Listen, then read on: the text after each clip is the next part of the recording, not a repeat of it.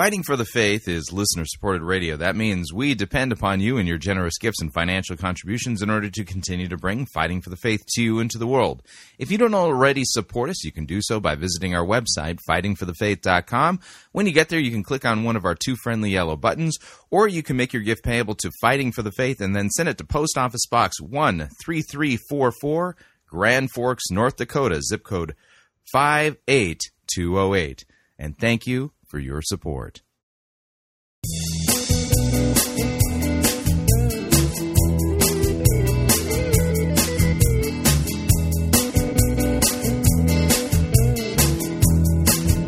It's time for another edition of Fighting for the Faith. Friday, April twenty-first, twenty seventeen.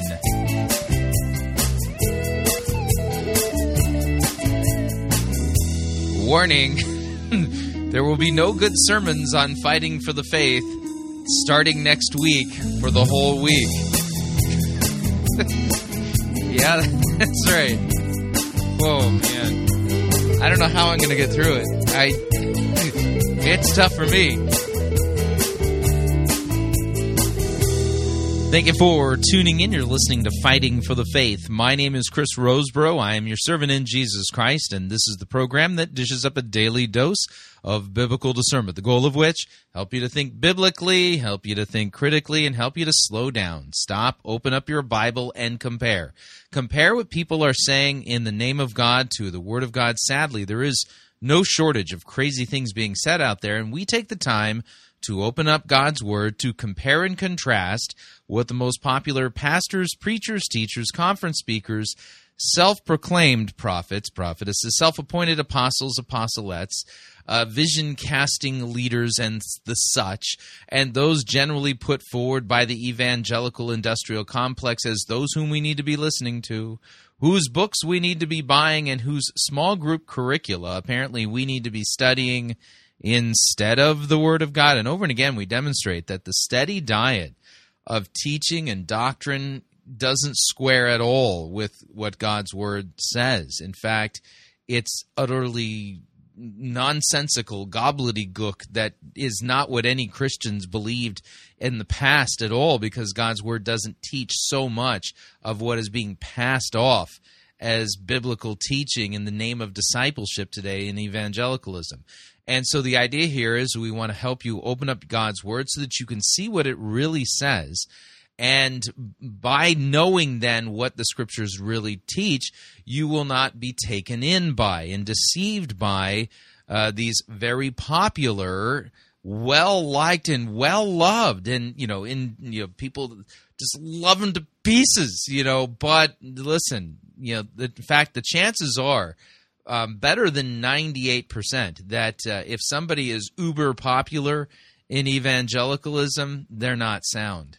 I yeah, I hate to say that. I just now, granted, there's I'll, I'll leave a, a, a couple of percentage points for the the odd person, but over and again, you know, the majority of people who are really popular in evangelicalism today, the reason why they're popular is because they're telling people what they want to hear rather than what they need to hear. They're not rightly handling God's Word. They're mangling it, making a mess of it.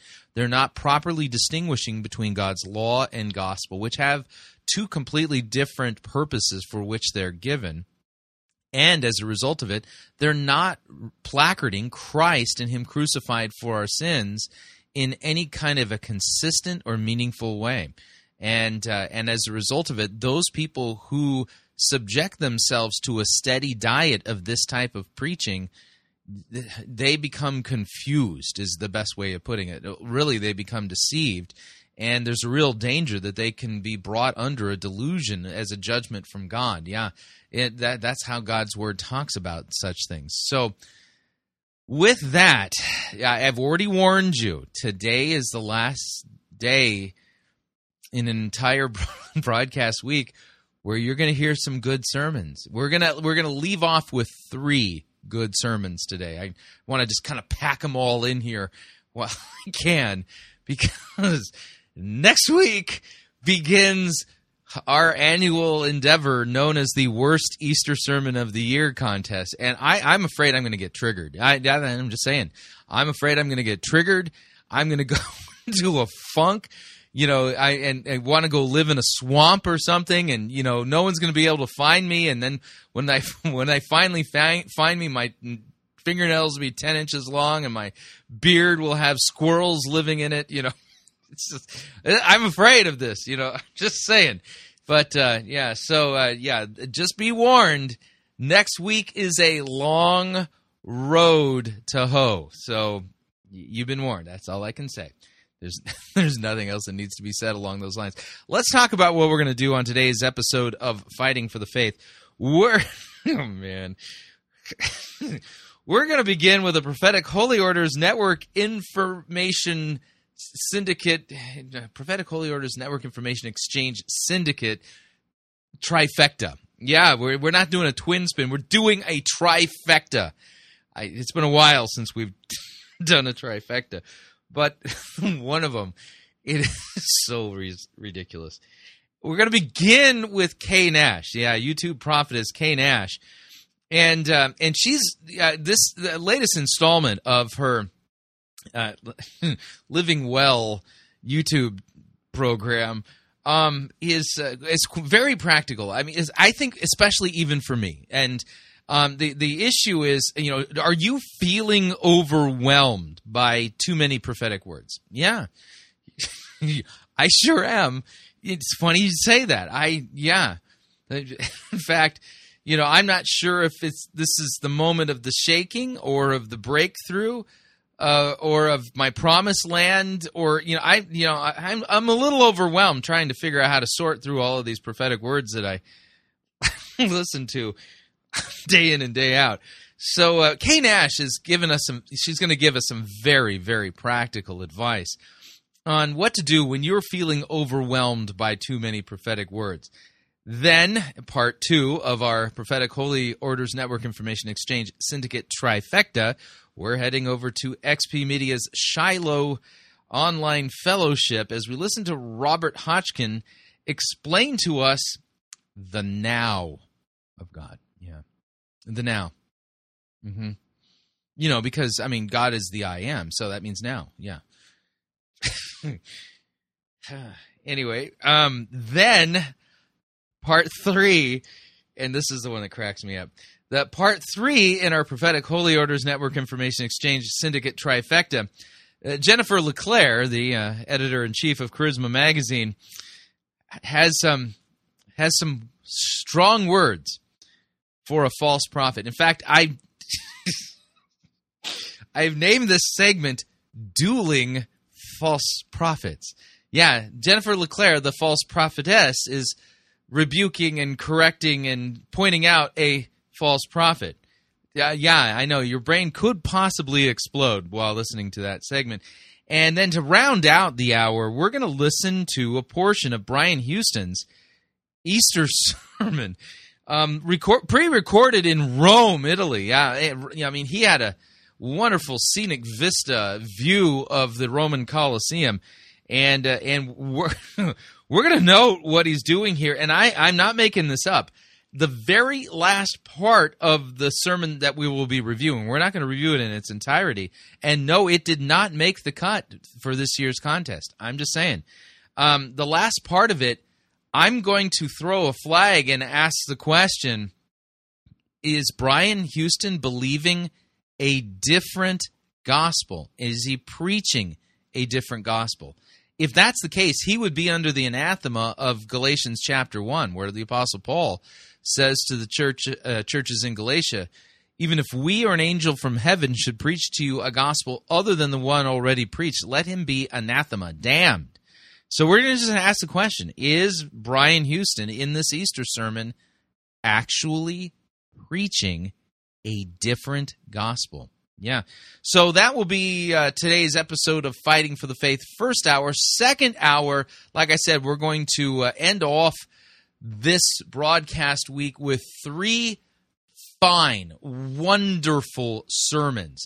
We're going to be hearing from Pastor Sam Wellumson. We're going to hear his uh, Sunday sermon. We're going to be hearing from uh, uh, Pastor David J. Weber from uh, uh, Redeemer Lutheran Church in Scottsdale, Arizona. Amazing sermon. Then we're also going to be hearing from, let me make sure I've got this pastor correct because we've never heard one of his sermons. We're going to be hearing from Ryan David Wendt of Christ the King Lutheran Church in Billings, Montana. Wow. Uh, again, all of these sermons, just fantastic, fantastic proclamations of Christ crucified and risen from the grave for us. So that will be today's episode of Fighting for the Faith. I strongly recommend that you make yourself comfortable. We have a lot of ground that we need to cover. By the way, fuzzy bunny slippers do enhance your listener experience. Mm-hmm. Since it's all about the experience, we're, we're into whatever it takes to enhance listener experiences. And I'm just saying, I've listened to Fighting for the Faith while wearing fuzzy bunny slippers, and boy, did they enhance my listener experience. But uh, since we're beginning with the Prophetic Holy Orders Network Information Exchange Syndicate update, let's do this. Oh, hallelujah.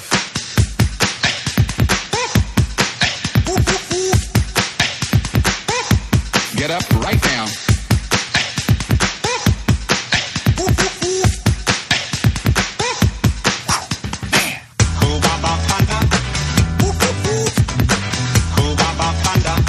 Something real powerful for someone. Go Baba Panda. Go Baba Panda. And now listen to this. Sure, hallelujah. Sure, sure. Send that, win that. Sure, reaching out to hurting people. Sure, hallelujah. Sure.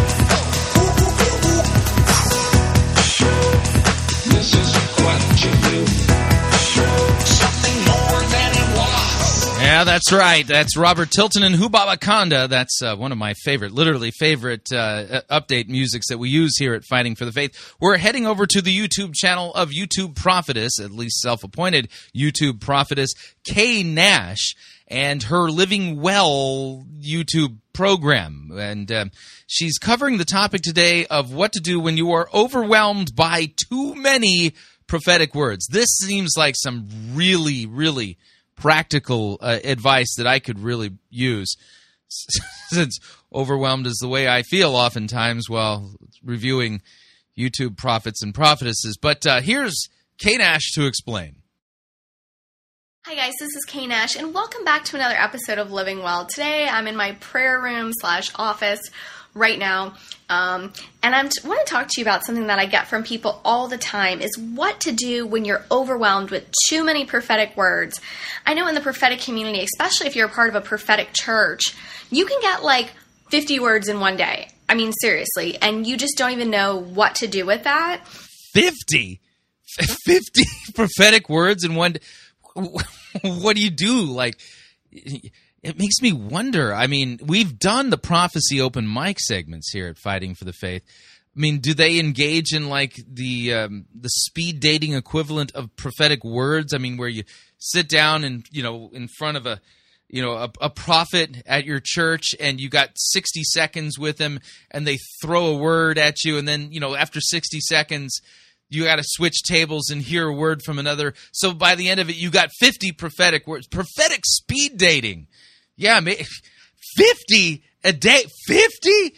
Man, I mean, prophetic swampage, man. I, my boat would be uh, would capsize and sink if I had that many prophecies I were receiving every day. Um, so I'm going to talk a little bit about that in this episode. Yeah. So the first thing you want to do is prioritize, asking the Lord in your meditative time with Him, what are the things that I'm supposed to be believing for now in this season? Well, how am I supposed to have time for meditative time when I'm getting fifty words, prophetic words every day? I mean, so I, you know, so now, so today are fifty words from God. Okay, all right, all right, fifty of them, and you got to figure that's got to take some time. You know, I mean, if each prophetic word is two, three minutes long, I mean, that's more than two, three hours of prophetic words I'm hearing on a daily basis. So now I've got to schedule in time for, you know, hearing these prophetic words, all fifty of them. And then after that, I've got to schedule in time to meditate and go, oh, God, help me. How do I prioritize this fifty wor- these fifty words that I've received from you today? I, it's so confusing. And then knowing that, you know, I, however, I mean, how long do you meditate for? I mean, do you put an egg timer on? You know, you go for like five or six minutes, and then ding, you're you know you're done. And um, you know, I'm I'm again, this all seems very time consuming. Knowing that tomorrow I could receive another fifty words. Then I gotta meditate. Ding! Oh, good, good. You know, and, and and you know, and ask God to help me prioritize this. Wow, who has time for this? Whether that's um, this month, this week, this year, this day, don't be worrying about all the things that He said are going to come to pass in like five years and stuff like that. You you're going to drive yourself crazy. Just focus on this season. So I'm going to show you my vision board real quick and kind of give you some idea of a way to kind of simplify all those prophetic words. Okay. I, I need to get a vis- vision board. Hang, hang on a second here. I, I got an Amazon box today. Here, here, here, here we go. Okay. Yeah. Okay. I, well, I could use this for a vision board. So now I got to make a vision board. Seems like a... A lot of work. I mean, if anything, I mean, I would want to go to a liturgical church because it's a lot less work, you know? So this is my current vision board. I'm believing for three things. On the left is my Sapphire and Ruby clients, and I have a verse under there because God told me to put a verse under there. I have believing for my radio partners, so I put that there. And I also put the May um, YouTube videos I need to be making. So if you want to know what I'm going to be working on, get a sneak peek of May, you can look right there.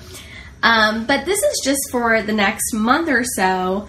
Um, honestly, I feel like thinking too far out just overwhelms me, so I just try to do it. On her vision board, she's praying that somebody will send her five grand in the mail. At a time, what are the main things that I'm either believing for or need to work on? So, on the you know, d- does, has somebody made a vision boarding app? I mean, I'm not really crafty, you know. You know, I mean, if...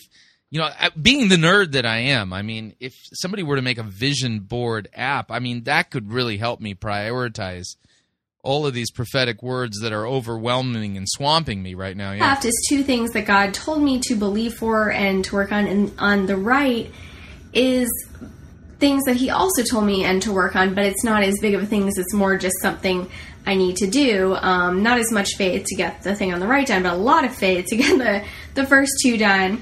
Um, so you can do something like that. You know, I don't know if you can see this, but I don't know if you see that number three down there, number two, number one. Um, I used to kind of just be like, what are the top three priorities for this month? And kind of just getting that all done. All right. So based upon her prophetic priorities, you know, although she's getting fifty words from the prophets every day, it looks like the majority of the stuff coming in prophetically isn't making the cut on her vision board. Yeah. I wonder how God feels about that. I mean, here, you know, He's taking all the time to send her fifty prophetic words every day, and, and they're not all making it onto her vision board. I mean, if you think about it, I mean, this would have to be a you know, pretty large vision board, you know, writing down fifty prophetic words per day. You know, who has room for all of that? Anyway, so, okay, so if you were ever wondering what do you need to do if, you know, if you're feeling overwhelmed by all the prophetic words, which, I mean, that's something I do experience because of the program prep that we do here at Fighting for the Faith. You need to prioritize. That's how she said it. You need to prioritize. You need a vision board. And clearly, by her example, there's a lot of stuff that just doesn't make the cut, which I would expect. I mean... Because, I mean, after all, Mike Bickle said that eighty percent of the so-called words of God that are given by people claiming to be prophets aren't even real. So, I mean, I, I, I get that. I, you know, I, I think that makes perfect sense. All right, moving along, we're still under the Prophetic Holy Orders Network Information Exchange Syndicate trifecta, if you would. We're heading over to x p media dot com, and we're going to be listening to Robert Hotchkin as he is, well, leading the, the teaching portion of the Shiloh Fellowship that meets on their um, website. Uh, and uh, he's going to be explaining to us this important biblical doctrine that he's discovered, apparently, called the now of God. The, the now, now, now, now of God. Yeah. Here's Robert Hotchkin. Well, I have a message for you all today. Yeah. And it's called the now of God. Yeah. How many of you here, how many of you listening, and by the way, it's thank you, online audience, for joining us. It's a privilege to be on this side of the camera. Usually I'm with you guys. And I just want to say quickly, Ruth, we're still celebrating your happy story from last week, and, and that's great. Kaylee, we're still praying for you and your family, all of our online family. You are in our hearts, and you're right here with us, and thank you for joining us. Okay, the now of God. Now. How many of you have a promise or a blessing, or a prophetic word, or a mantle, or a mandate, or a call that you've received from God, either directly from Him through His word, or that someone has prophesied over you, but and it really resonated in you, but you haven't seen the fullness of it come forth yet? Does anybody relate to that? Oh, I, I got one. Oh, dude, dude. Oh, man. I mean, I don't know if it resonated. What did you, you that's kind of a weird way of talking. I mean, I mean, you know. So there I was. I was reading the Bible, and all of a sudden, what's that? Uh, my heart, it's resonating. Oh, man, that's like the bat signal, dude. Yeah, that means, oh, dude, that, that's totally true. When you when you hear that sound, yeah, that that's the resonating thing. That's how you know the Holy Spirit's really doing his thing. But, you know, you know I, I can't say that I've had the resonating thing happen. But but th- th- all that aside, uh, I have a promise from God that I have not received the fullness of. Straight up. All right, and it's, it, it's in the Bible, too. And are you ready? Here it is. Mm-hmm. Uh, the, uh, the promise of eternal life. Now, think about this. I mean, I'm heading to my grave. If Jesus doesn't show up soon, and I mean, any day now. I mean, you know, I, I'm almost fifty, okay? So, you know, any day now, I mean, I could crump. So that being the case, I mean, I this is kind of the now, not yet of Christianity, where I've been raised from the grave. You know, I've been regenerated through the powerful working of the Holy Spirit. I've been resurrected from the dead. I'm not. I am no longer dead in trespasses and sins. God has seated, seated me with Christ in heavenly places, has united me with Jesus in his death and his resurrection. And yet still, every day when I look in the mirror, oh, oh man, it's getting worse by the day. It's train wreck in slow motion, man. There's only one place this is going to end up. The grave, yeah. And so, you know, I haven't quite experienced the whole fullness of the um, of the resurrection yet. Yeah, and that's not going to happen until Jesus returns in glory to judge the living and the dead. Yeah, yeah, that's kind of how that works. So I, I guess I have one of these promises, and it's right there in the Word of God. Yeah, okay. Well, I want to tell you today, those promises are going to get activated and accelerated by the now of God. Oh, no. Ladies and gentlemen, I fear that this will be the last episode of Fighting for the Faith. Because Robert Hotchkin has just said that the promise that I'm believing for, that I haven't experienced the fullness of, and that would be the bodily resurrection from the grave and eternal life. It's going to be activated by the now of God. Ladies and gentlemen, I my it has been a great honor to serve you in this capacity, and I, I must tell you that um, you know to be able to serve you for the for well all the time that I've been able to do it, nearly a decade here at Pirate Christian Radio and Fighting for the Faith.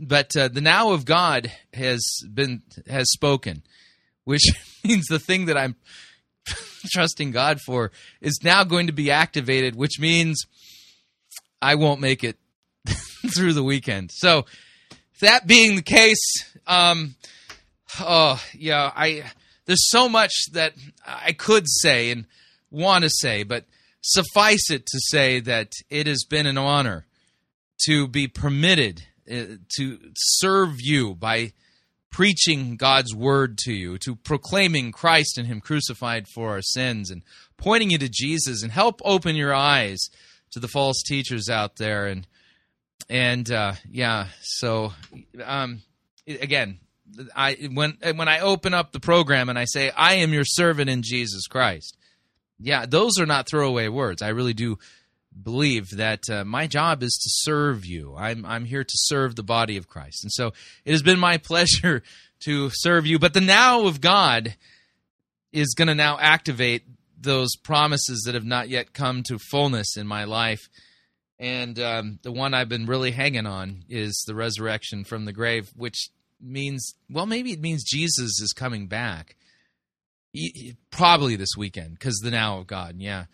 Um, but if he doesn't, then I won't make it through the weekend. So, again, my pleasure to serve you. But um, could you show me from Scripture, Robert, where this um, now of God thing is actually taught? Because our God is a now God. He yeah. even declares he is the great I am. And we say that.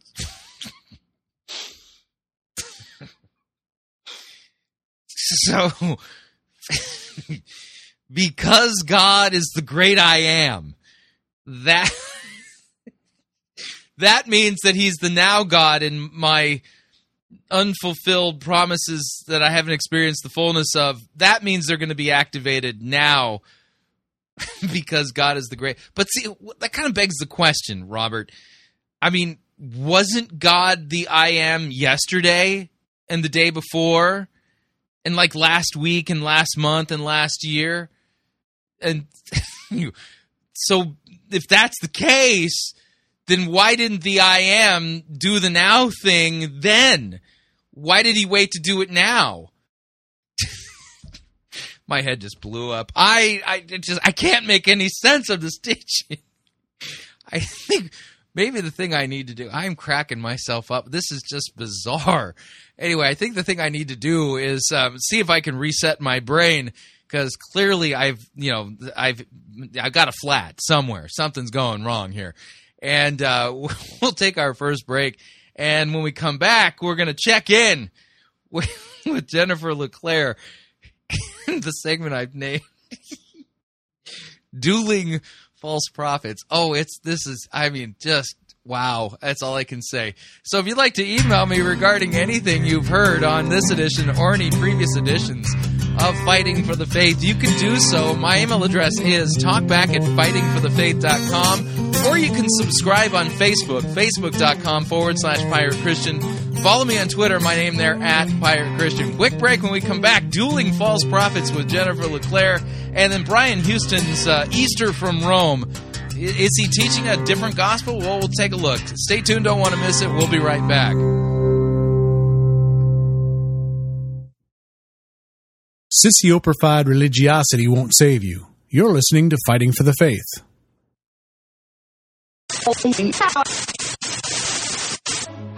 You're listening to Pirate Christian Radio. We'll be taking your false doctrine now. Ha, ha, ha, ha, ha.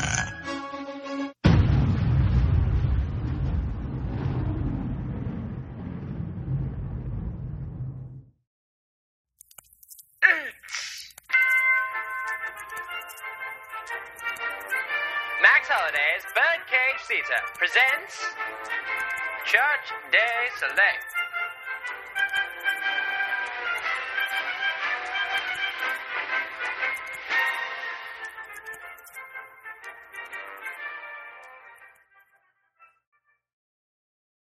Oh, goody! How many are coming?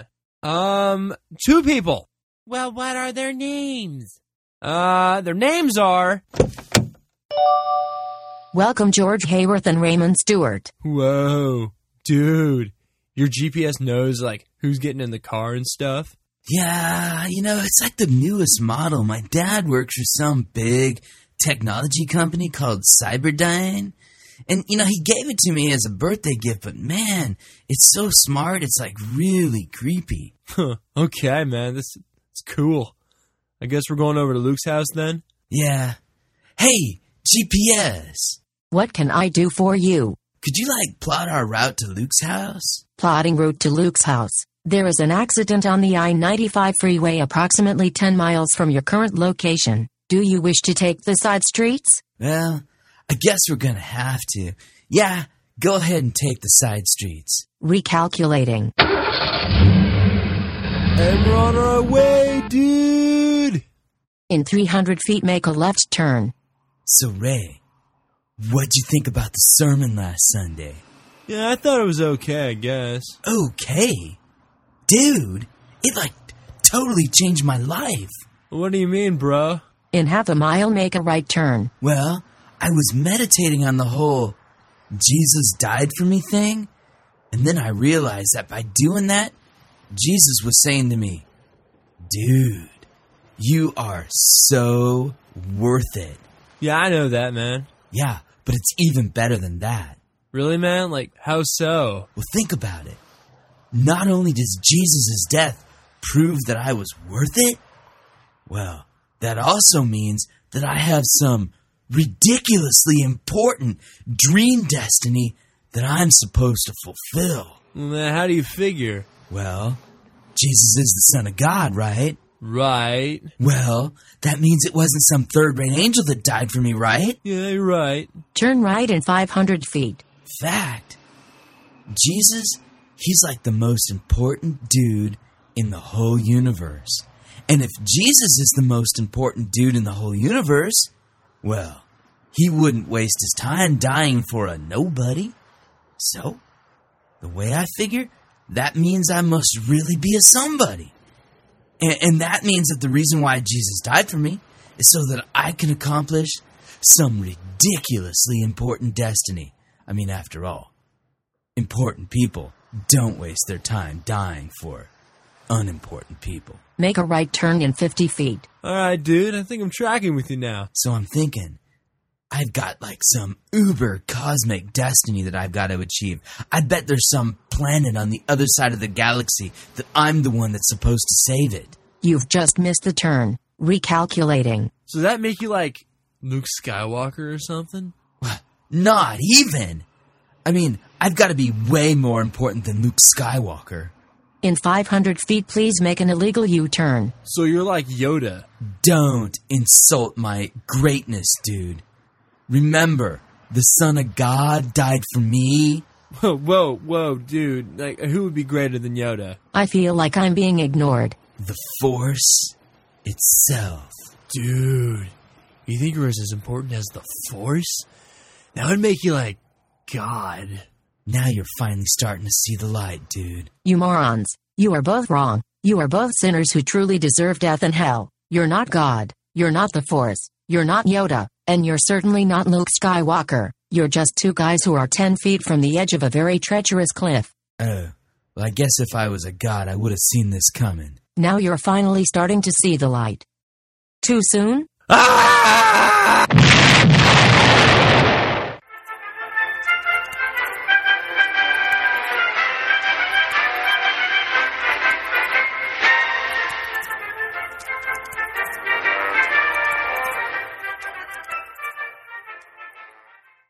Hi, Chris Rosebrough here to talk about our longtime featured advertiser, Cheapo Air. Doesn't matter if you're traveling for business reasons or for pleasure.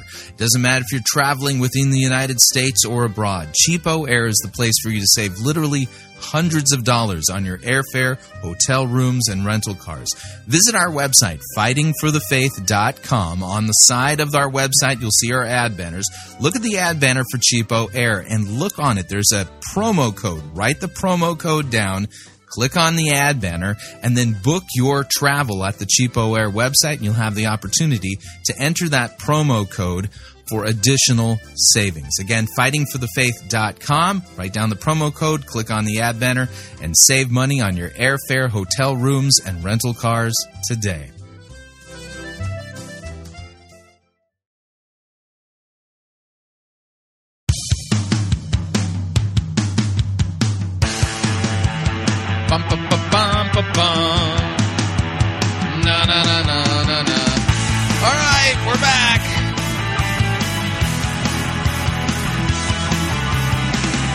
Warning, listening to Fighting for the Faith may cause you to think that vision boarding is no way to manage the overwhelmed feeling that you have when you receive fifty words from God per day.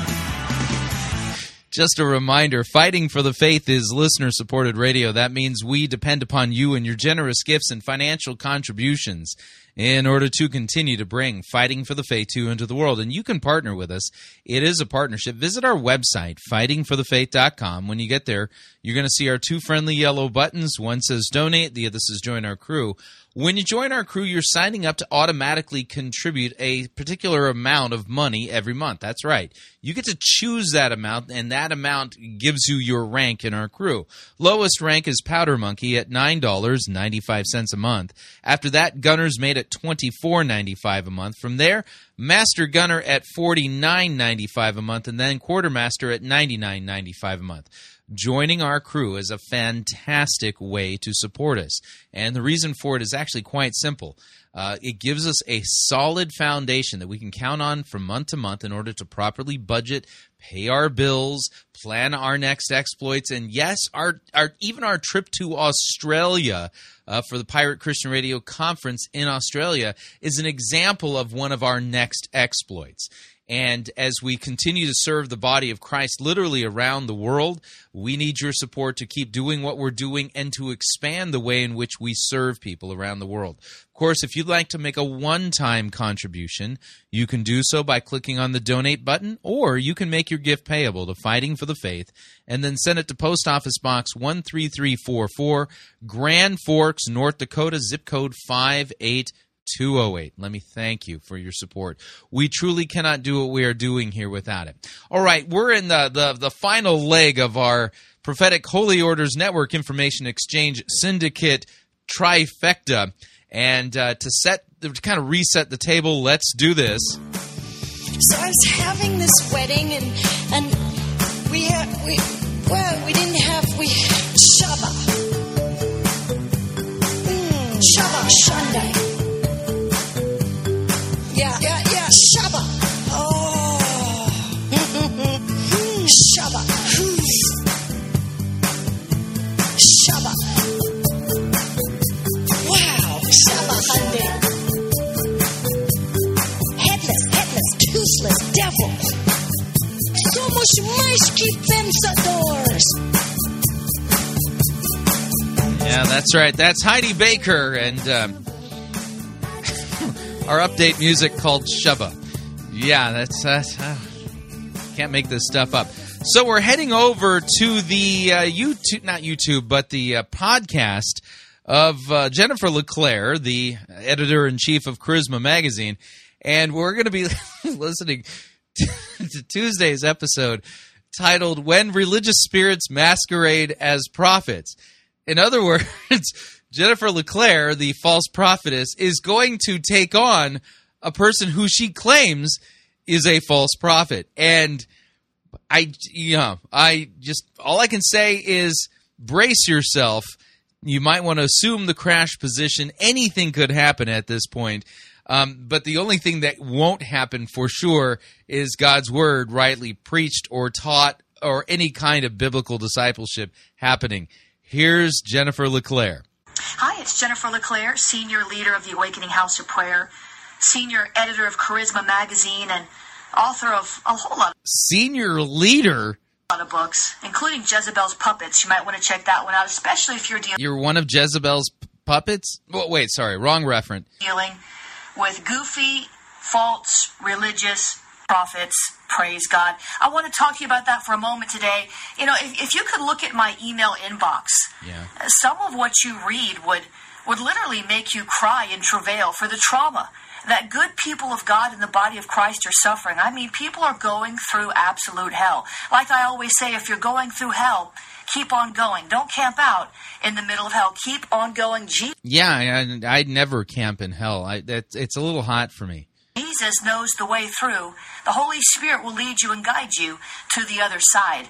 You know, other messages that I get, they make you shout for joy. People send me testimonies of healings and breakthroughs and payback. Hallelujah. We're in the month of payback. And I love getting those emails with testimonies. But still others would, would make you scratch your head and ask, how can anybody who calls themselves a Christian behave this way? I mean, I just don't know what is wrong with some people. They say they're Christians. I think they've got bad spirits on them. Some people in the world are nicer than some people in the church. Now, I got an email about a week or so ago, uh, and it ranks in, in the top ten ridiculous category. And that says a lot, given the emails I've received over the years.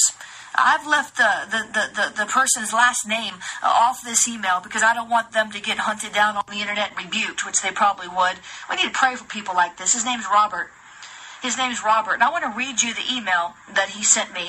Uh, it's just still every time I uh, write an article or, or like the one I wrote or, or do this podcast, it's just crazy. He says, my name is Robert, and I'm a prophet here in McKinney, Texas. I moved here about seven months ago with my wife and children from Miramar there in South Florida. Now, see, I'm in South Florida. I direct the Awakening House of Prayer here, and so he was trying to make a connection with me. He said, Holy Spirit led me to one of your YouTube videos and told me to contact you and give you this word. So at this point, I'm I'm, I'm like waiting, I'm bracing myself, like I, I don't know about this, but I'm getting a bad feeling in my spirit already. And here's what he says. He says, for the past nine months, the Lord Jesus has been using me to give words to many of the saints about moving. Many of these saints are apostles, prophets, and pastors with large ministries. As you may or may not know, judgment is here for America, he says. Catastrophic events are going to start happening soon, so God is moving his saints into specific safe areas and assignments. Now, that right there, if he'd followed my ministry at all, he knows that I would stop reading there and begin to pray against his word curses over, over our nation. so... So we have a false prophetess at this point praying against the word curses of a false prophet. Okay, I think we need a soundtrack for this. You know, let's try this.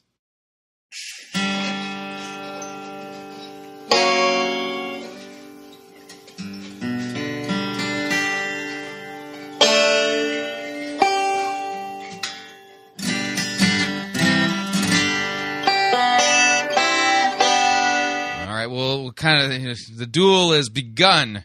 We continue. As I wrote my book, The Next Great Move of God, I do believe that the Lord is bringing a great awakening, a third great awakening. You know, if the Lord was going to judge us, he'd, he'd, you know, there's discipline, yes. But anyway, that's a whole nother message. He said, the word that I've been told to give you is that Jesus is calling you to move you and your family and your ministry to Dallas, Texas as soon as possible. Now, give me a break. Really? Don't you think that maybe the Lord might speak to me about that? Don't you think the Lord uh, might be uh, not be giving me words through prophetic uh, prophetic words through James Gall? James Gall prophesied over me a couple weeks ago that I was called to dig wells of revival. She's really throwing down here. So this is a false prophet being rebuked by a false prophetess, invoking yet another false prophet.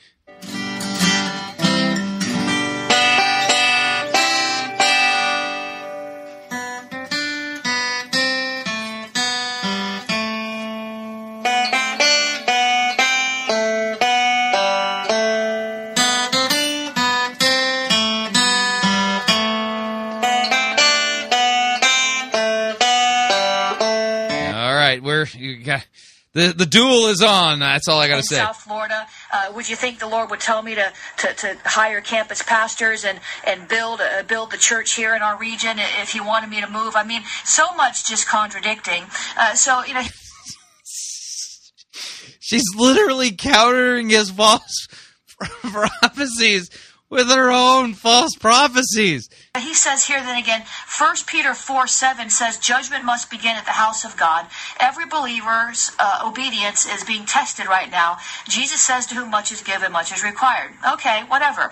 Let me pause right here in the middle of this prophecy. This is your textbook, doom and gloom judgment prophet.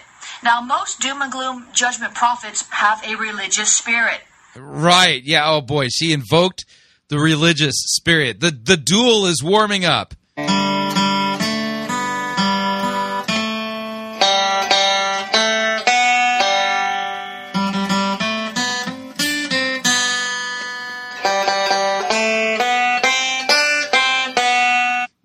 Let's go back. Uh, we continue.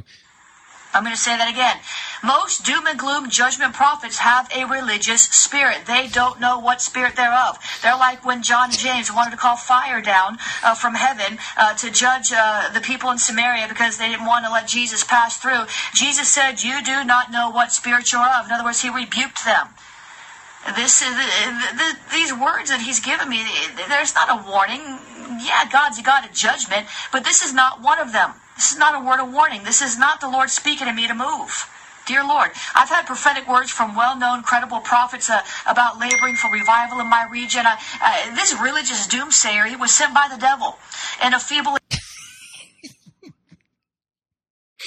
I think she was too, but, you know...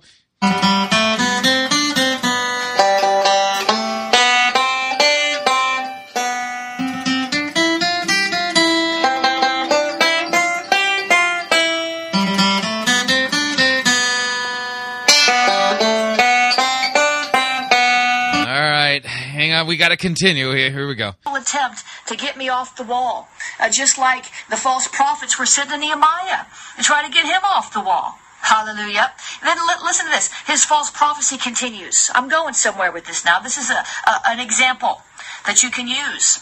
This false prophecy continues. God is up to something big here in Dallas, and I believe part of it has to do with T V, because a lot of the saints... That- You'll notice she's not invoking any biblical text that explains to us what a false prophet is. Yeah, because if she did that, she would expose herself as a false prophetess. He told me to contact or, or have been on television.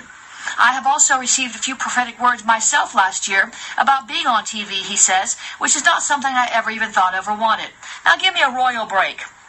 Here's a great example of prophetic presumption. We don't need to have opinions of... This lady is chock full of prophetic presumption.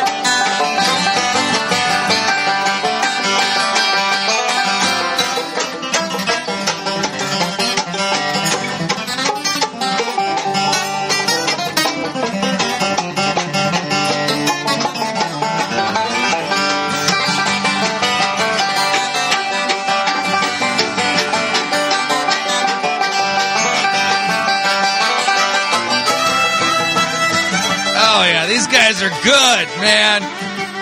This is the Sleepy Man Banjo Boys.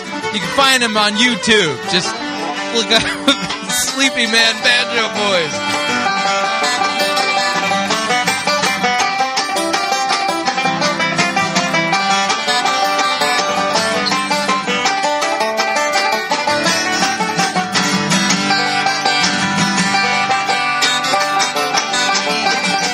I think yeah, yeah, we gotta we gotta go back. I, I'm I, I'm loving the music, man. Jennifer LeClaire. Oh my word! About prophetic words, we need to have God's mind on what God's saying. Presumption yeah, yeah. can be deadly, as yeah. I've said many many times before. Notice also the emphasis on his own self here. Yeah. If he's supposed to be delivering a life-saving, life-changing prophetic word to me, why does he have to talk about why God wants to put him on T V? Like, what does this have to do with you? Like, seriously? Like, why do you have to go into that? Why, right? I mean, I mean, am I wrong? Give me a break. So the false prophecy continues. Now, this is where it gets almost comical. This is where it's like, oh my goodness, you have got to be kidding. You just massively exposed yourself as a religious spirit bigger than Texas. Now, they say don't mess with Texas because everything's bigger in Texas. But I tell you what, Texas is a great place. I believe there can be revival in Texas. But they got some big religious spirits in Texas. Here's what he says next. Listen to this. Also, the Lord is bringing true biblical holiness back to the church, okay? Jesus says he wants you to stop cutting your hair short. Yeah, he went there. Jesus says he wants you to stop cutting your hair short. First Corinthians eleven fifteen. But if a woman have long hair, it is a glory to her, for her hair is her covering. Jesus, he says, is also telling all his women, no more fake hair.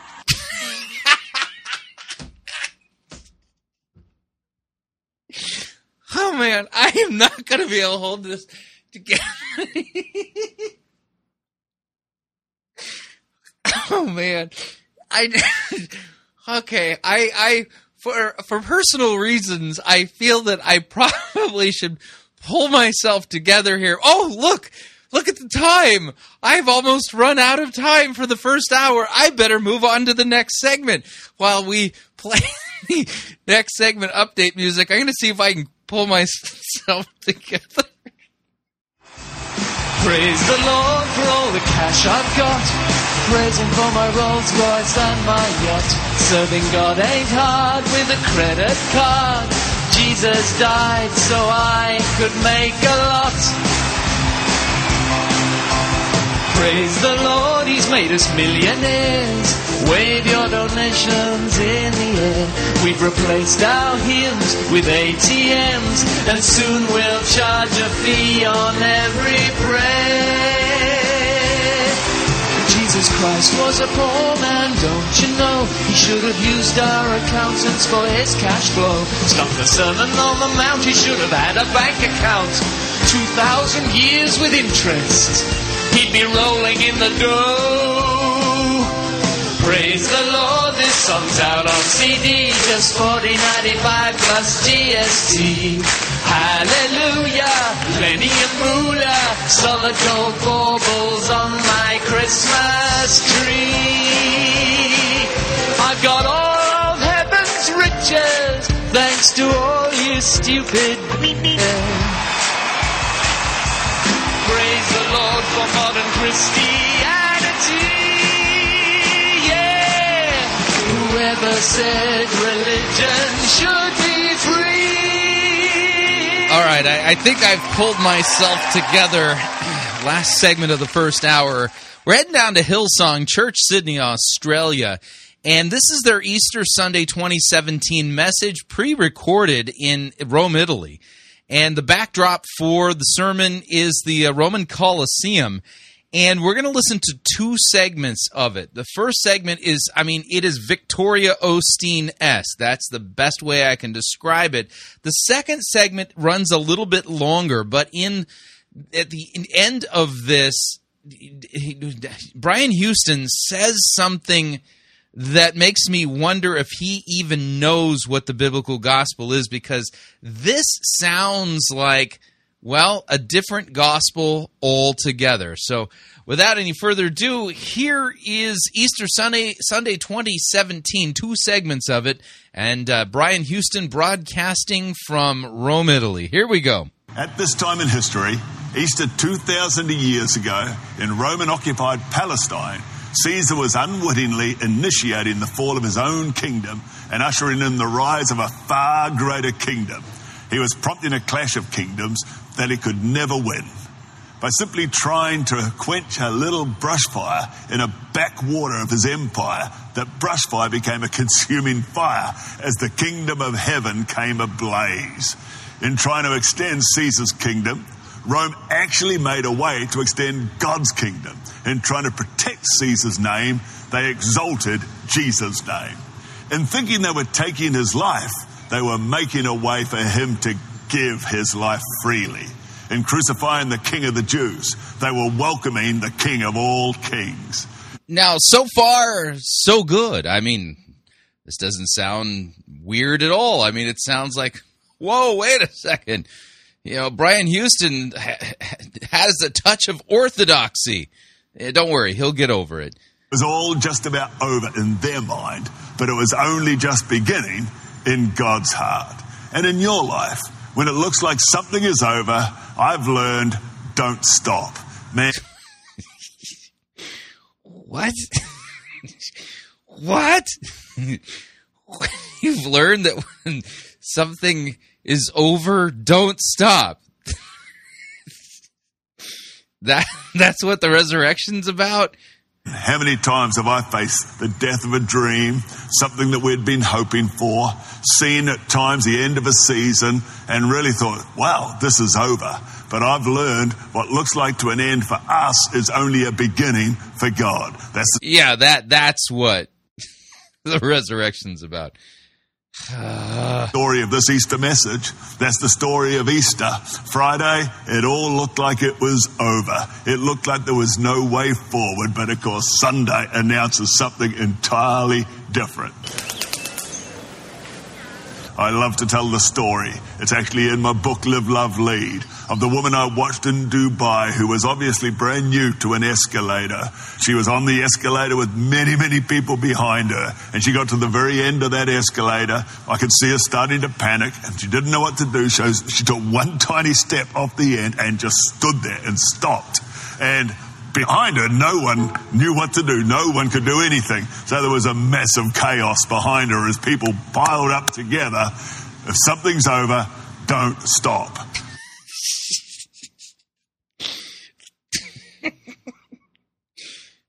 Yeah. See, there, there's the hidden meaning of the, uh, the resurrection. When something's over, d- don't stop. I mean, see, God even practices what he preaches there. You know, because it looked like Jesus was over, but God didn't stop. What is this? That's what you learn. Yeah. Well, maybe in your life, it seems like you are facing the death of something. But just like in this Easter message, it is never over until the work of Christ is complete. In the Old Testament, it's never over until the barren woman sings. Oh, man. I think I figured out what the name of this episode is going to be. It, it's never over until the barren woman sings. Oh, man. I you, you you just can't make this up. See, that's what the scripture says. To a woman who is barren, the Bible says, sing, O barren woman, sing. And I've learned it truly. It's not over until the barren woman sings. Here's some more verses. I really... Yeah, okay. So that's the first segment. When it's over, don't stop. And it's not over until the barren woman s- sings. I... Yeah, I have no idea. I... Wow. I mean, what does that even mean? I'm... I'm at a loss. So we're going to fast forward just a smidge, and we're going to listen to the next segment. Now, in the second segment that we're sampling from his pre-recorded Easter sermon, this is where, as we get closer to the end of this segment, you, we're going to pay close attention. The question is, what's the gospel? And you're thinking, man, this guy is already like really fumbling the Easter story. What's behind that? Answer, I think Brian Houston actually is holding to and believing in a false gospel, and it pops up in this segment in just a few minutes, but uh, let's let him kind of spin this next part out, and we'll see where this goes. But here we are now in the twenty-first century, and in many ways we all live in Rome. In a world that wants to squeeze the message of Jesus out of modern-day society. Rome went to incredible lengths to confine, constrict, and contain the body of Christ. In Matthew twenty-seven, verse sixty-five, Pilate said to them, "You have a guard, go your way, make it as secure as you know how." So they went and made the tomb secure, sealing the stone and setting the guard. They secured the tomb, sealed it with a stone, set a guard. I wonder what's your Rome? In What's my Rome? I didn't know I had a Rome. I, you mean like the B fifty-two song, right? Roam around the world. Yeah, okay, all right. Ways is the enemy trying to confine or constrict and contain your life. I'm never surprised when the enemy seeks to limit someone's dreams. Con- right. The devil's all about limiting someone's dreams. He's the ultimate dream killer. No, I don't think so. I think the devil's up to more nefarious things than that. In their passion or restrict their influence. It may be the voice of your inner cynic that tells you that you're not good enough. Or is it the memory of the words of a cynic, somebody else, that play over and over in your mind? Words can do that. I do know in my own life at times, the words of a doubter, the words of a cynic, the words of someone who is opposed can really get not only into my head, but get into my heart. But when we think about what happened through Jesus Christ, we think about the power of the resurrection. Even though they tried to confine and constrain, keep him in that grave, keep him in that... yeah, Rome went to great lengths. Don't you dare come out of that grave, Jesus. We're trying to confine and constrict you. Oh, man. I that's not even in the biblical text. They were trying to keep the disciples from stealing the body, but I mean, normally it takes no effort, none whatsoever, to keep people in graves. You know, just saying, you know, just lie, put them in there, and they, they don't move. Yeah. Well, listen to what Desmond Tutu said. He said, "We are a resurrection people living in a Good Friday world," and I believe that's true.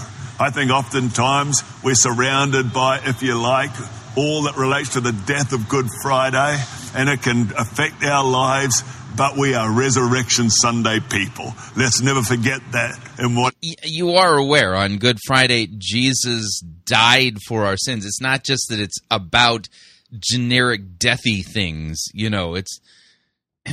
yeah, it's not like the Dia de los Muertos, you know, the Day of the Dead. That's not what's going on there on Good Friday. What's going on in our real world? Although Rome tried everything in its power to contain the gospel, God actually used the city as an instrument for spreading the gospel. Wow. Take a moment. I want to take a moment. I just want to think about Rome. I just want to think about everything this city connects to when it comes to both the death and the resurrection of Jesus. The gospel according to Rome. I love that heading. I love that thought, because Rome had no idea what gospel they were spreading. While they thought they were spreading the empire, the greatest empire that the world had ever seen, what they were really doing was making the way for the spread of the greatest message of all time. And that is the message of Jesus Christ.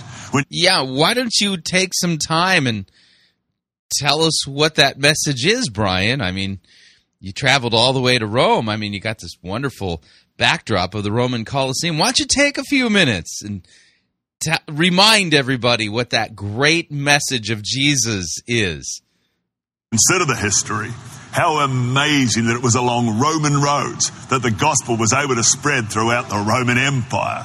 How incredible that in A D fifty-four, the Apostle Paul wrote a letter called the Book of Romans to a few thousand believers who were misunderstood and outnumbered and faced wave after wave of persecution right here in the epicenter of the empire in Rome itself. In three eighty-six A D, a thirty-two-year-old Augustine who was reported to be a sex addict read Romans thirteen and wept uncontrollably before accepting Christ.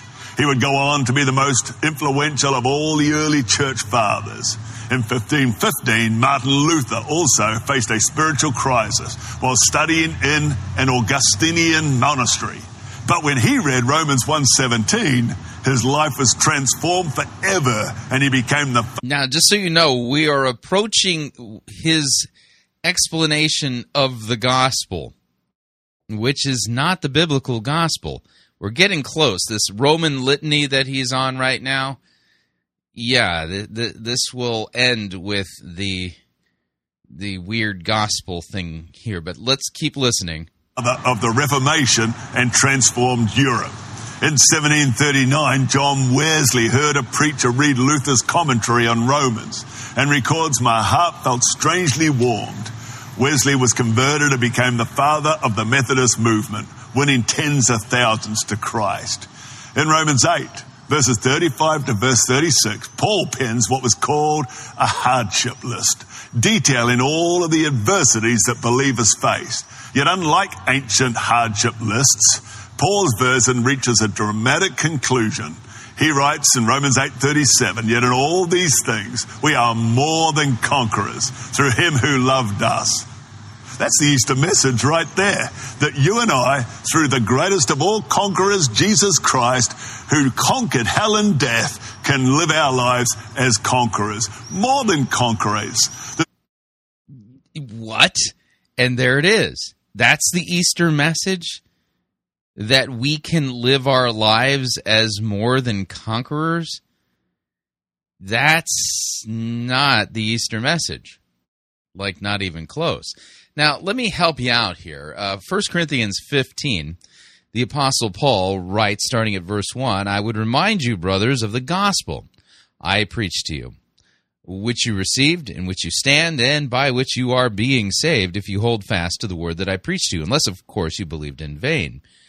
For I delivered to you as of first importance what I also received, that Christ died for our sins, in accordance with the Scriptures, that he was buried and he was raised on the third day in accordance with the Scriptures, and that he appeared to Cephas and to the twelve, and he appeared to more than five hundred brothers at one time, most of whom are still alive, though some have fallen asleep." So Paul, mm-hmm, the author of the epistle to the Romans, he thinks that the central message of is that Christ died for our sins and rose again on the third day. In Ephesians, he makes it clear that he rose for our justification, so that we can be declared righteous. So we got a problem here, because that sounded dangerously close to a different gospel, that a conquering Jesus makes it so that we can live our lives as more than conquerors. Yeah, that's um, uh, that's yeah, a twisting for sure of what's going on Uh, there in Romans chapter eight. In fact, let's take a look at Romans chapter eight, and I'll read the adversity list that he gives, starting at verse eighteen. "For I consider that the sufferings of this present time are not worth comparing with the glory that is to be revealed to us." Present tense, future tense, actually. "For creation waits with eager longing for the revealing of the sons of God, for the creation was subjected to futility, not willingly, but because of him who subjected it, in hope that the creation itself will be set free from its bondage to corruption and obtain the freedom of the glory of the children of God. For we know that the whole creation has been groaning together in pains of childbirth until now. And not only the creation, but we ourselves who have the first fruits of the Spirit, we groan inwardly, as we wait eagerly for adoption as sons, the redemption of our bodies. For in this hope we are saved." Now, hope that is seen is not hope, for who hopes for what he sees? "But if we hope for what we do not see, we wait for it with patience." So notice here, we're waiting for this. "Likewise, the Spirit helps us in our weaknesses, for we do not know what to pray for as we ought, but the Spirit himself intercedes for us with groanings too deep for words. And he who searches the hearts knows what is in the mind of the Spirit, because the Spirit intercedes for the saints according to the will of God. And we know that for those who love God, all things work together for good, for those who are called according to his purposes. For those who, whom he foreknew, he also predestined to be conformed to the image of his Son, in order that he might be the firstborn among many brothers. And those whom he predestined, he also called, and those whom he called, he also justified, and those whom he justified, he also glorified. So what then shall we say to these things? If God is for us, who can be against us? He who did not spare his own Son, but gave him up for us all." Notice again, here we hear the Good Friday and Easter message, right? He who did not spare his son, but gave him up for us all, how will he not also with him graciously give us all things? Who shall bring any charges against God's elect? It is God who justifies. Well, who is to condemn? Christ Jesus is the one who died, and more than that, who was raised, who is at the right hand of God, who indeed is interceding for us. Who shall separate us from the love of Christ? Shall tribulation or distress or persecution or famine or nakedness or danger or sword, as it is written? For your sake we are being killed all the day long. We are regarded as sheep to be slaughtered. No. In all these things, we are more than conquerors through him who loved us. Notice, we're conquering through what? Tribulation, distress, persecution, famine, nakedness, danger, sword. Yeah, all those things, right? We are more than conquerors through him who loved us. For I am sure that neither death, nor life, nor angels, or rulers, nor things present, nor things to come, nor powers, nor height, nor depth, nor anything else in all of creation will be able to separate us from the love of God in Christ Jesus our Lord. And there we have the wonderful love of God, which is the reason why Christ goes to the cross for us in the first place, to forgive us of our sins. For God demonstrates his love for us in that while we were yet sinners, Christ dies for our sins. So we got a little bit of a problem here, and because the Easter message as being presented by Brian Houston is getting dangerously close to actually being a different gospel. Let me back it up just a smidge, and uh, we'll re-listen to this portion here where he says this really strange thing. Listen again. Detailing all of the adversities that believers faced. Yet unlike ancient hardship lists, Paul's version reaches a dramatic conclusion. He writes in Romans eight thirty-seven, yet in all these things we are more than conquerors through him who loved us. That's the Easter message right there, that you and I, through the greatest of all conquerors, Jesus Christ, who conquered hell and death, can live our lives as conquerors, more than conquerors. There's a word, hypernikomon it is. That was the original Greek word that is now translated more than conquerors, hyper. Over the top. Nike, we know what that means. It's on many people's shoes. Victory. Hypernikomon. It is more than victorious. When we had our men's conference. I yeah, more than victorious over our tribulations and famines and distress and persecutions and things like that, which cannot separate us from the love of God. So he wants to talk about the more than conquerors thing. Uh, out of context, you know, so Jesus, our conqueror, who conquered death, is made it so that we can now live our lives as conquerors.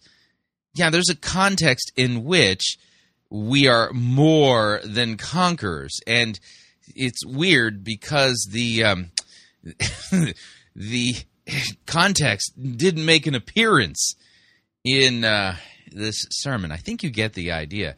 So, yeah, that was Um, A couple of samples from Brian Houston's Easter message for twenty seventeen. And no, he did not make the cut for our Worst Easter Sermon of the Year contest.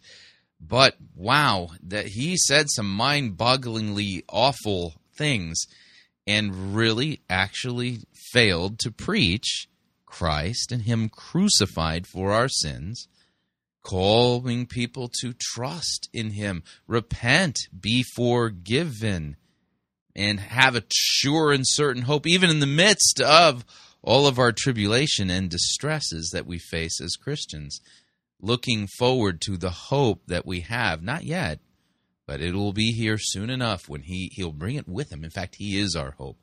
You get the idea.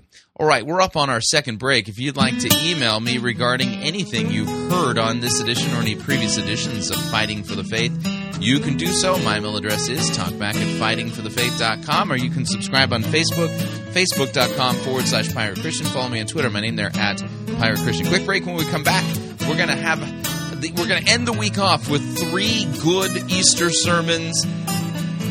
And that'll be the last of the good for more than a week. Stay tuned. Don't want to miss it. We'll be right back. Jesus did not die for your four oh one k. You're listening to Fighting for the Faith. High Ridge Christian Radio Theater presents Death of a Salesman. Are ye a salesman? Why, yes, I am. Can I interest you in some...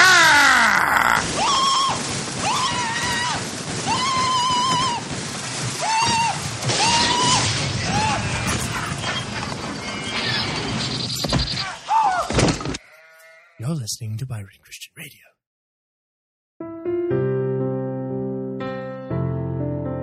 This is Doctor Curtis Lyons. I am the presiding pastor of the American Association of Lutheran Churches. If you are seeking a church that believes that the Holy Bible is the inerrant, infallible Word of God and accepts the Lutheran confessions because they are the right interpretation of Holy Scripture, I hope that you will take a look at the A A L C. Also, if you are considering a vocation as a Lutheran pastor, our seminary has a residency program and a program available online.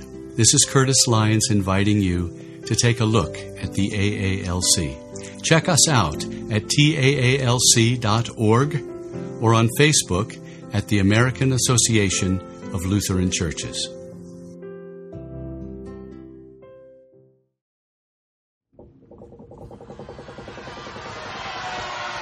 Oi, Captain! We got ourselves a heretic! And exactly how do ye know that she be a heretic? She be endorsing the health and wealth heresy. Does he be speaking the truth? Jesus died to make us rich! Boo! Boo! And what exactly do we do with heretics? Uh, we throw them in the boo box?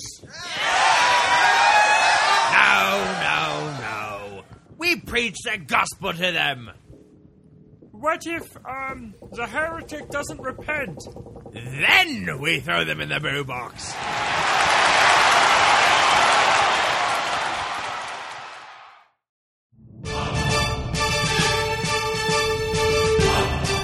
To err is to heretic. To R is to pirate. Get yourself over to www.piratechristianradio.com forward slash Reformanda and purchase yourself a copy of the game Reformanda and join the fight for the faith today.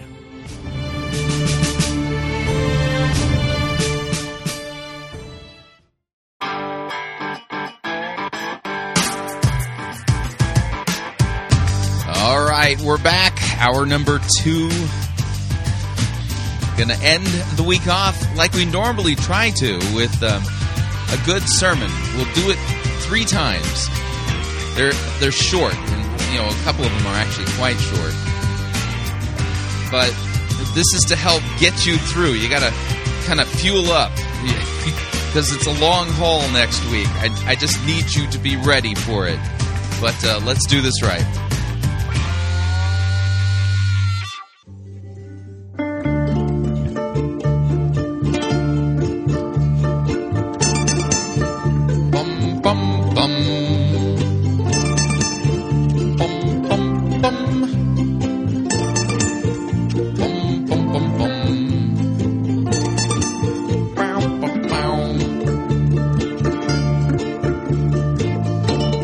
The ugly. We review it all here at Fighting for the Faith. We're an equal opportunity sermon reviewing service. Our good sermon trifecta to end the week off begins in Billings, Montana. That's right. We're heading over to Christ the King Lutheran Church in Billings, Montana, as we listen to Ryan David Wendt. That's the pastor there. And his Easter sermon on the Gospel of Matthew twenty-eight, verses one through ten. In fact, I think all of our sermons are based on that text. Pastor Wendt's sermon is titled, The Scriptures and the Power of God.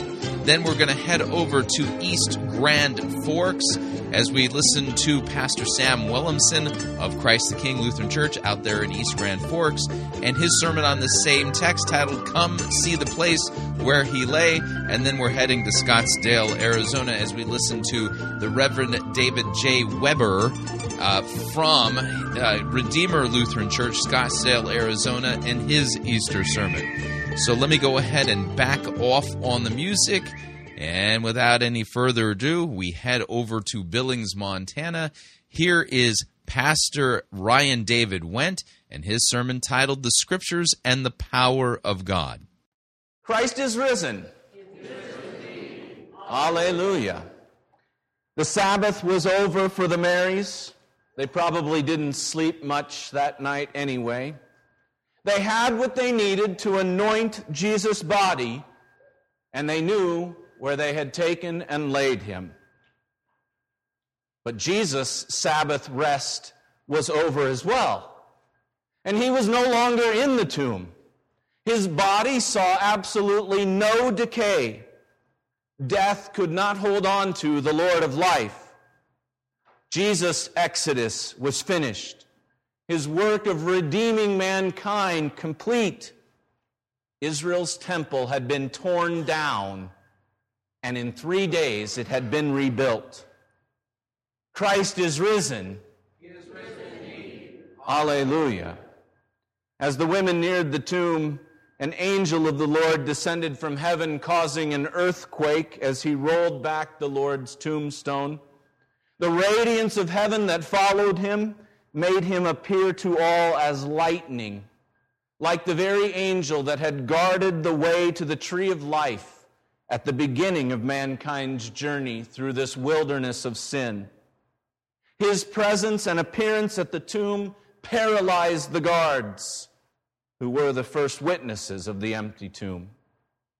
But to those who came seeking Jesus, to the women, the angel said, "Do not be afraid.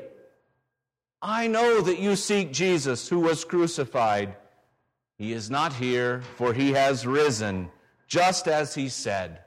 Come and see the place where he lay, and then go quickly and tell his disciples that he is risen and is going before you into Galilee."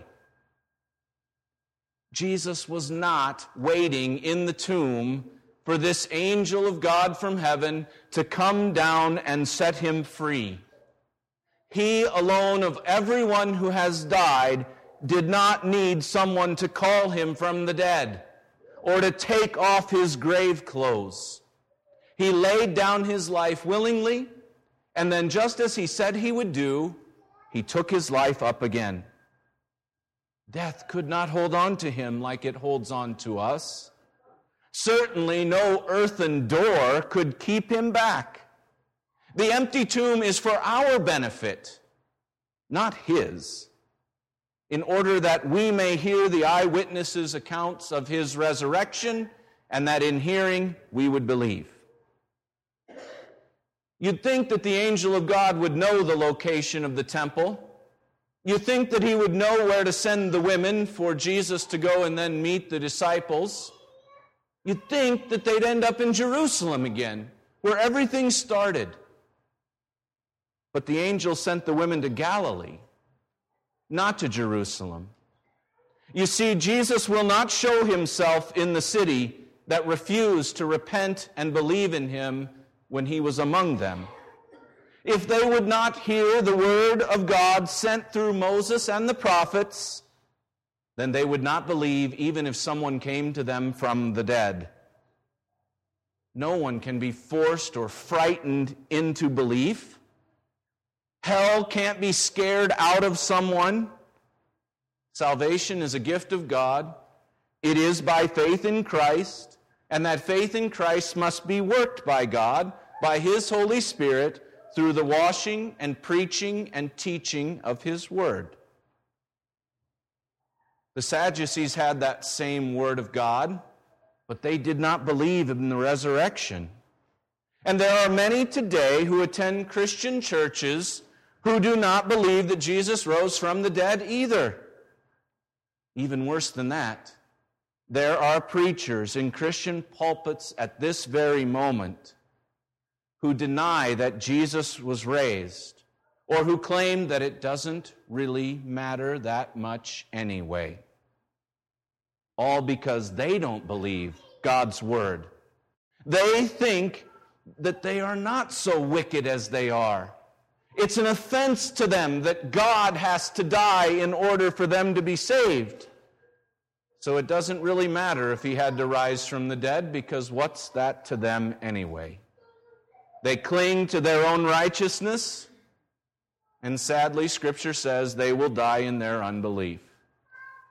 There has never been a gift given that humbles you and makes you swallow your pride to the depths that the gift of Jesus Christ requires you to do.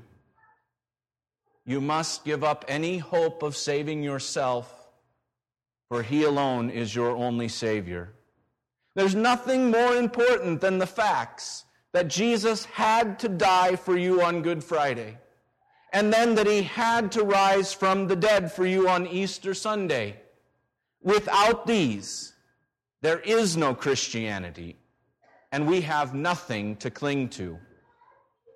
Jesus answered those Sadducees who did not believe in the resurrection, and His words speak to the unbelievers of all ages. He said, "You are wrong, because you know neither the Scriptures nor the power of God." Paul echoes Jesus' words when he says, "If the dead are not raised, then not even Christ has been raised. And if Christ has not been raised, then your faith is futile and you are still in your sins. Then those who have fallen asleep in Christ have perished. If in this life only we have hoped in Christ, we are of all people most to be pitied." Again he says, "If the dead are not raised, then let us eat and drink, for tomorrow we die." But Christ is risen. He is risen indeed. Hallelujah. And because He is raised, you can be certain that God accepted Jesus' sacrifice, that your sins have been paid for, that you are no longer defined or called by those sins, that your faith is not in vain.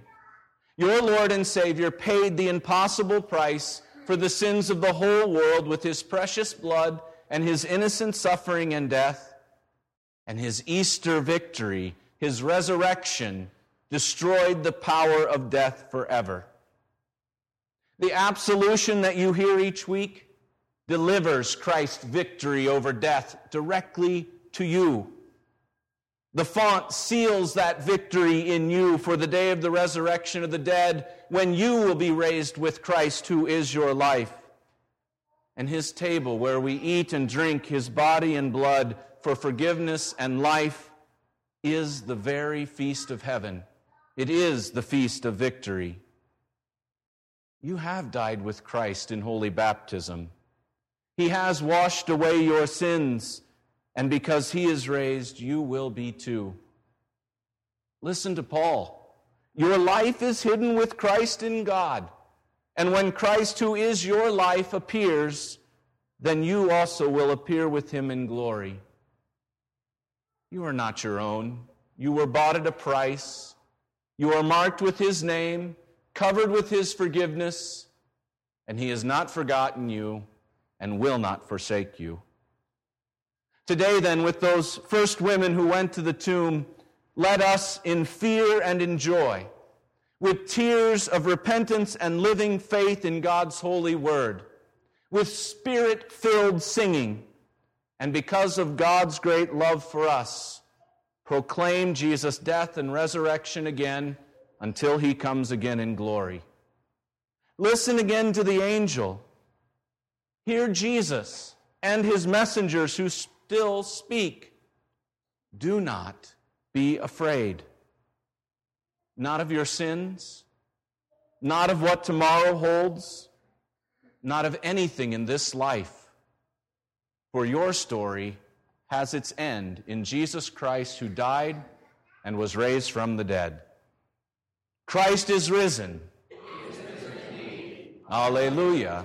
Amen. Amen. Next sermon, Pastor Sam Wellumson. It's a brief one, but it's a barn burner, and the name of it is Come See the Place Where He Lay. Here is Pastor Sam Wellumson. Now after the Sabbath, toward the dawn of the first day of the week, Mary Magdalene and the other Mary went to see the tomb. And behold, there was a great earthquake, for an angel of the Lord descended from heaven and came and rolled back the stone and sat on it. His appearance was like lightning, and his clothing white as snow. And for fear of him, the guards trembled and became like dead men. But the angel said to the women, "Do not be afraid, for I know that you seek Jesus who was crucified. He is not here, for he has risen as he said. Come, see the place where he lay. Then go quickly and tell his disciples that he has risen from the dead. And behold, he is going before you to Galilee. There you will see him. See, I have told you." So they departed quickly from the tomb with fear and great joy, and ran to tell his disciples. And behold, Jesus met them and said, "Greetings." And they came up and took hold of his feet and worshipped him. Then Jesus said to them, "Do not be afraid. Go and tell my brothers to go to Galilee, and there they will see me." Let's pray. Heavenly Father, these are your words. Sanctify us in your truth, for your word is eternal truth. And may the words of my mouth and the meditation of my heart be holy and acceptable in your sight, O Lord, my rock and my redeemer. Amen. You may be seated.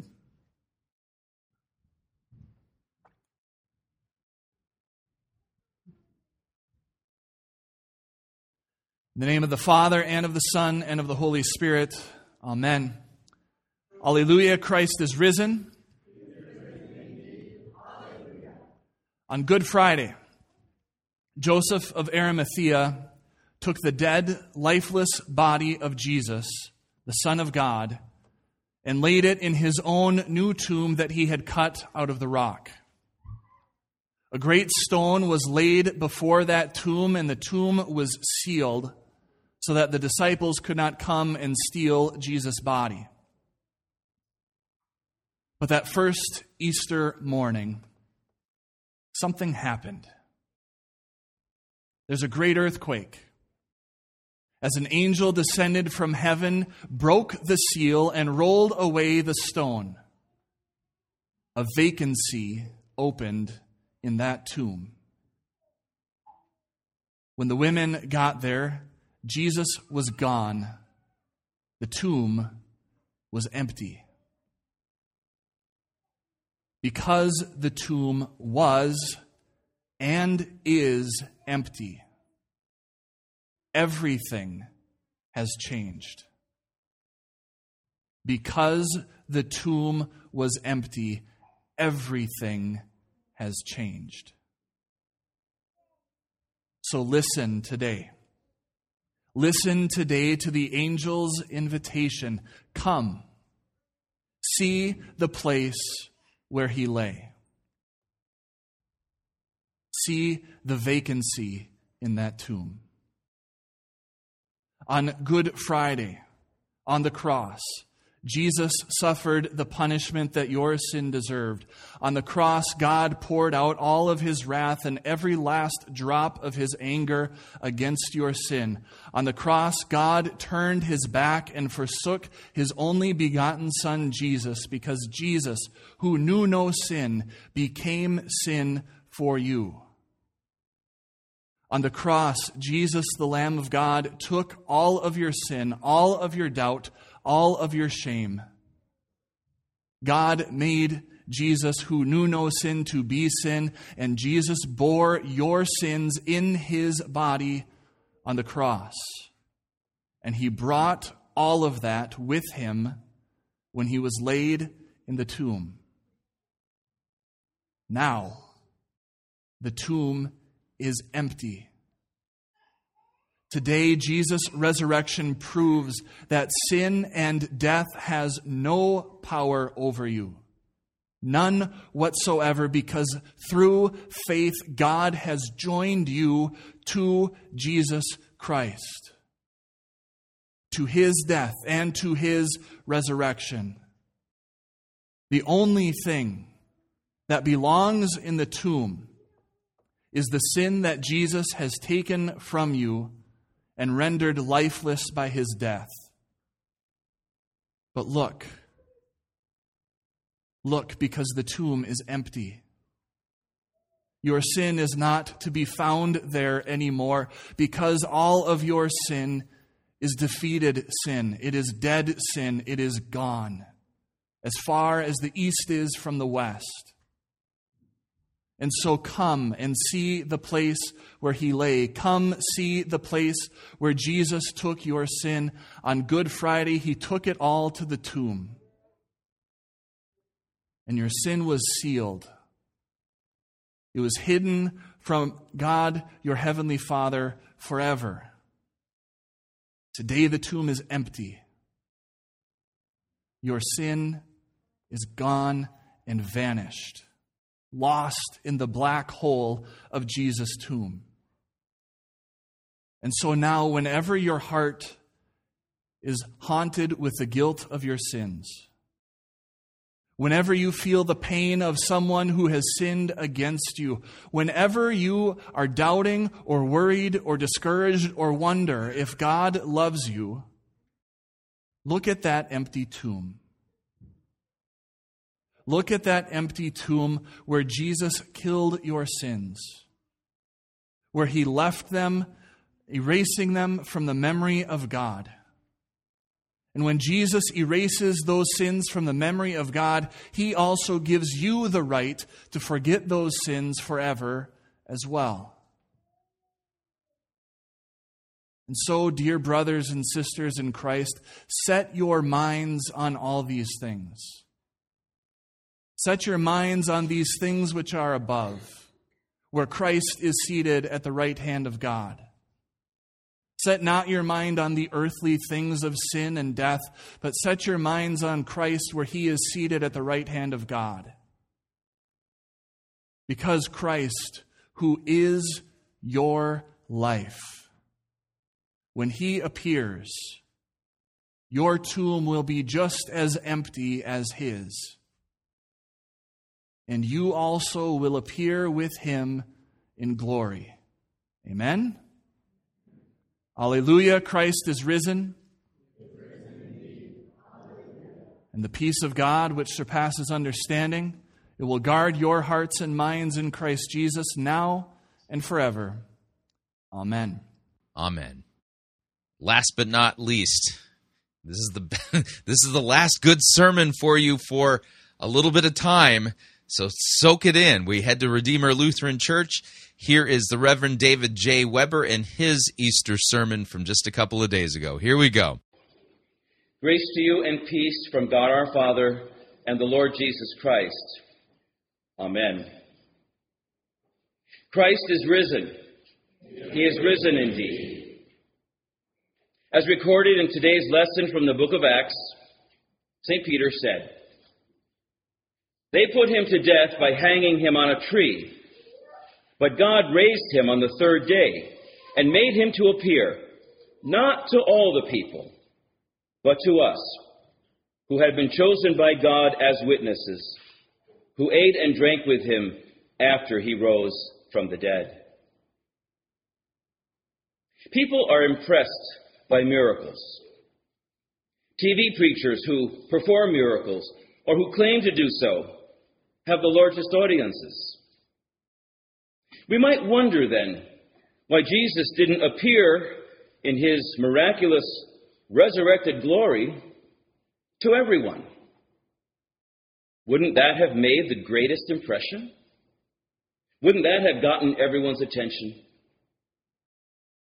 We can't imagine what would have happened if the resurrected Lord had appeared to the high priests and the members of the Jewish Sanhedrin who had condemned him.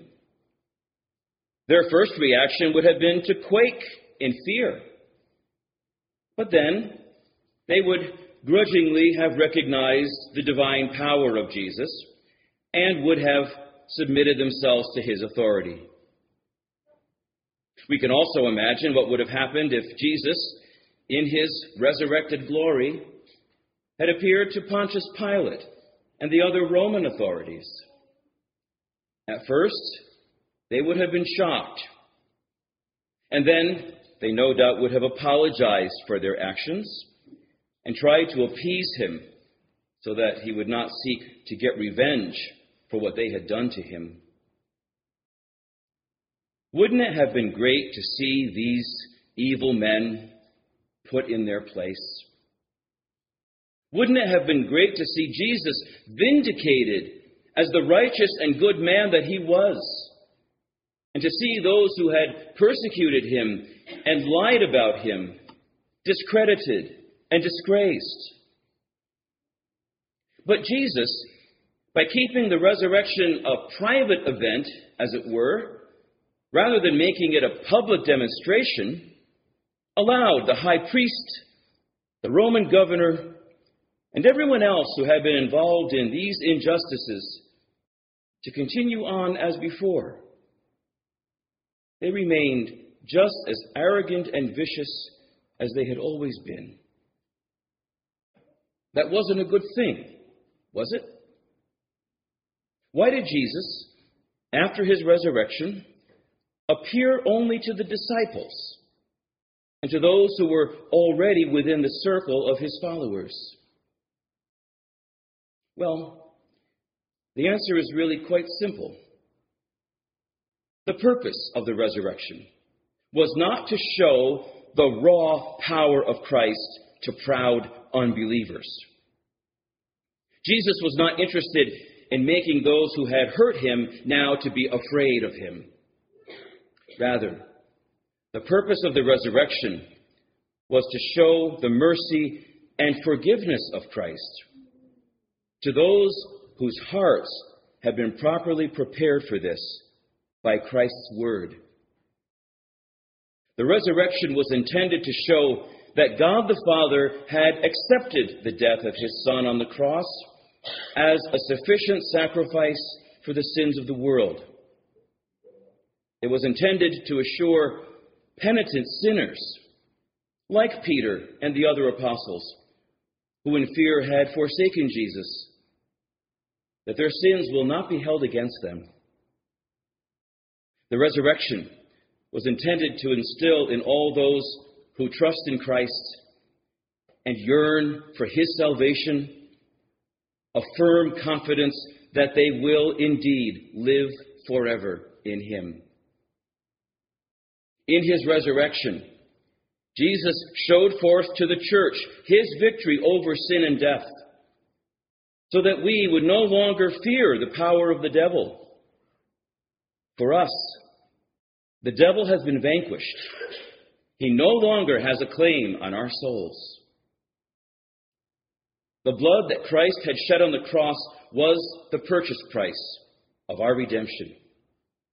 Now, in the resurrection, Jesus is taking possession of that which he had purchased.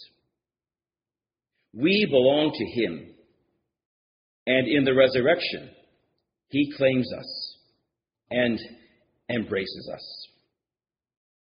He is now going to live among his people as their risen Lord, to justify us, to protect us, to sanctify us, and to bring us forward to the day of our own resurrection, when we will share fully in his glory and life.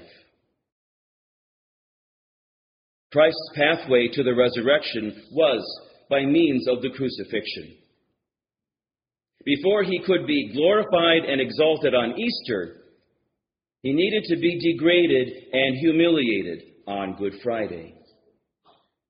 Before he could bestow on us his life and victory, he needed to take upon himself our transgressions and wickedness. For us, then, our pathway to enjoying the benefits of the resurrection is by means of a penitent embracing of the cross. The true power and purpose of the resurrection is completely lost on those who do not first know their need for forgiveness.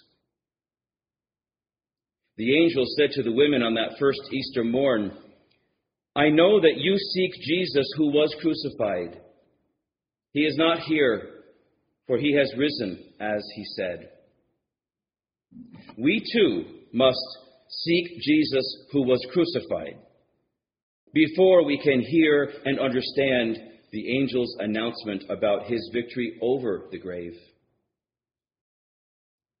The message of the resurrection is a message of God's power to restore the penitent to fellowship with God. The message of the resurrection is a message of God's power to raise those who are sorry for their sins to a new life in his Son, Jesus Christ. The message of the resurrection is not a message of God's power to show skeptics and idolaters who's the boss, or to prove that he is right and that his enemies are wrong. If Christ, after the resurrection, had appeared to those who had been his earthly opponents, it may very well have put them in their place or caused them to grovel before him in terror and with a desire for self-preservation. But as men who had rejected the Lord's call to repentance and who had mocked his suffering, such an appearance would have accomplished nothing for their eternal good. If Jesus had done something like this, he would just have been showing off.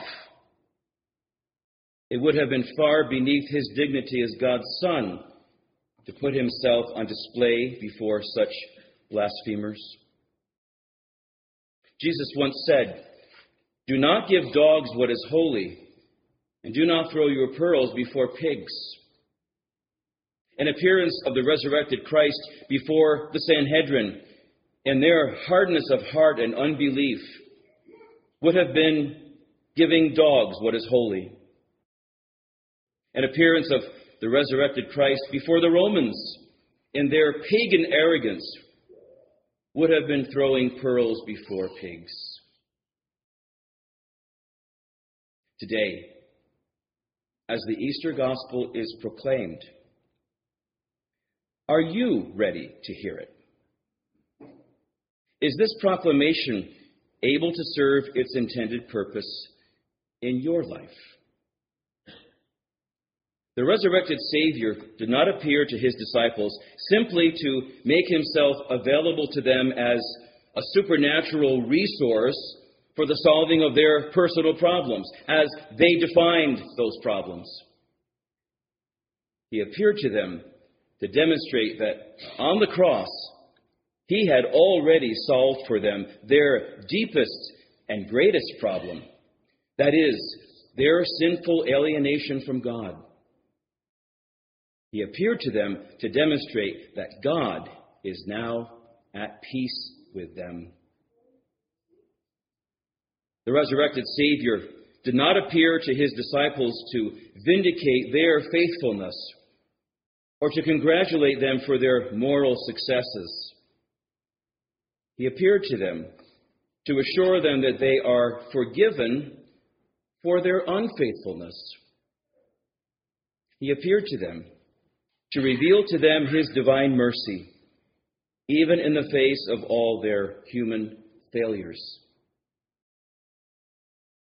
If you want to be sure that you are hearing the Easter gospel in the way that it is intended to be heard by a follower of Christ, and if you want to be sure that you are experiencing the power of the resurrection in the way that it is supposed to be experienced by a disciple of Christ, then heed these words of Saint Peter.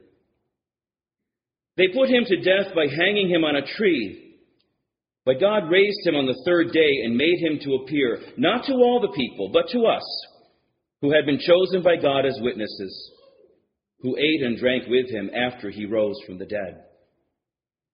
And he commanded us to preach to the people and to testify that he is the one appointed by God to be judge of the living and the dead. To him all the prophets bear witness that everyone who believes in him receives forgiveness of sins through his name." The resurrected Christ comes to you today as the forgiver of your sins. Whenever the inspired testimony of the apostles is proclaimed, the living Lord of the church mystically appears to you to renew in you the faith by which you do indeed see him and cling to him. Notice, too, this wonderful little phrase in Saint Peter's statement. Those to whom Jesus appeared and whom God had chosen to be witnesses of the resurrection are also those who ate and drank with him after he rose from the dead.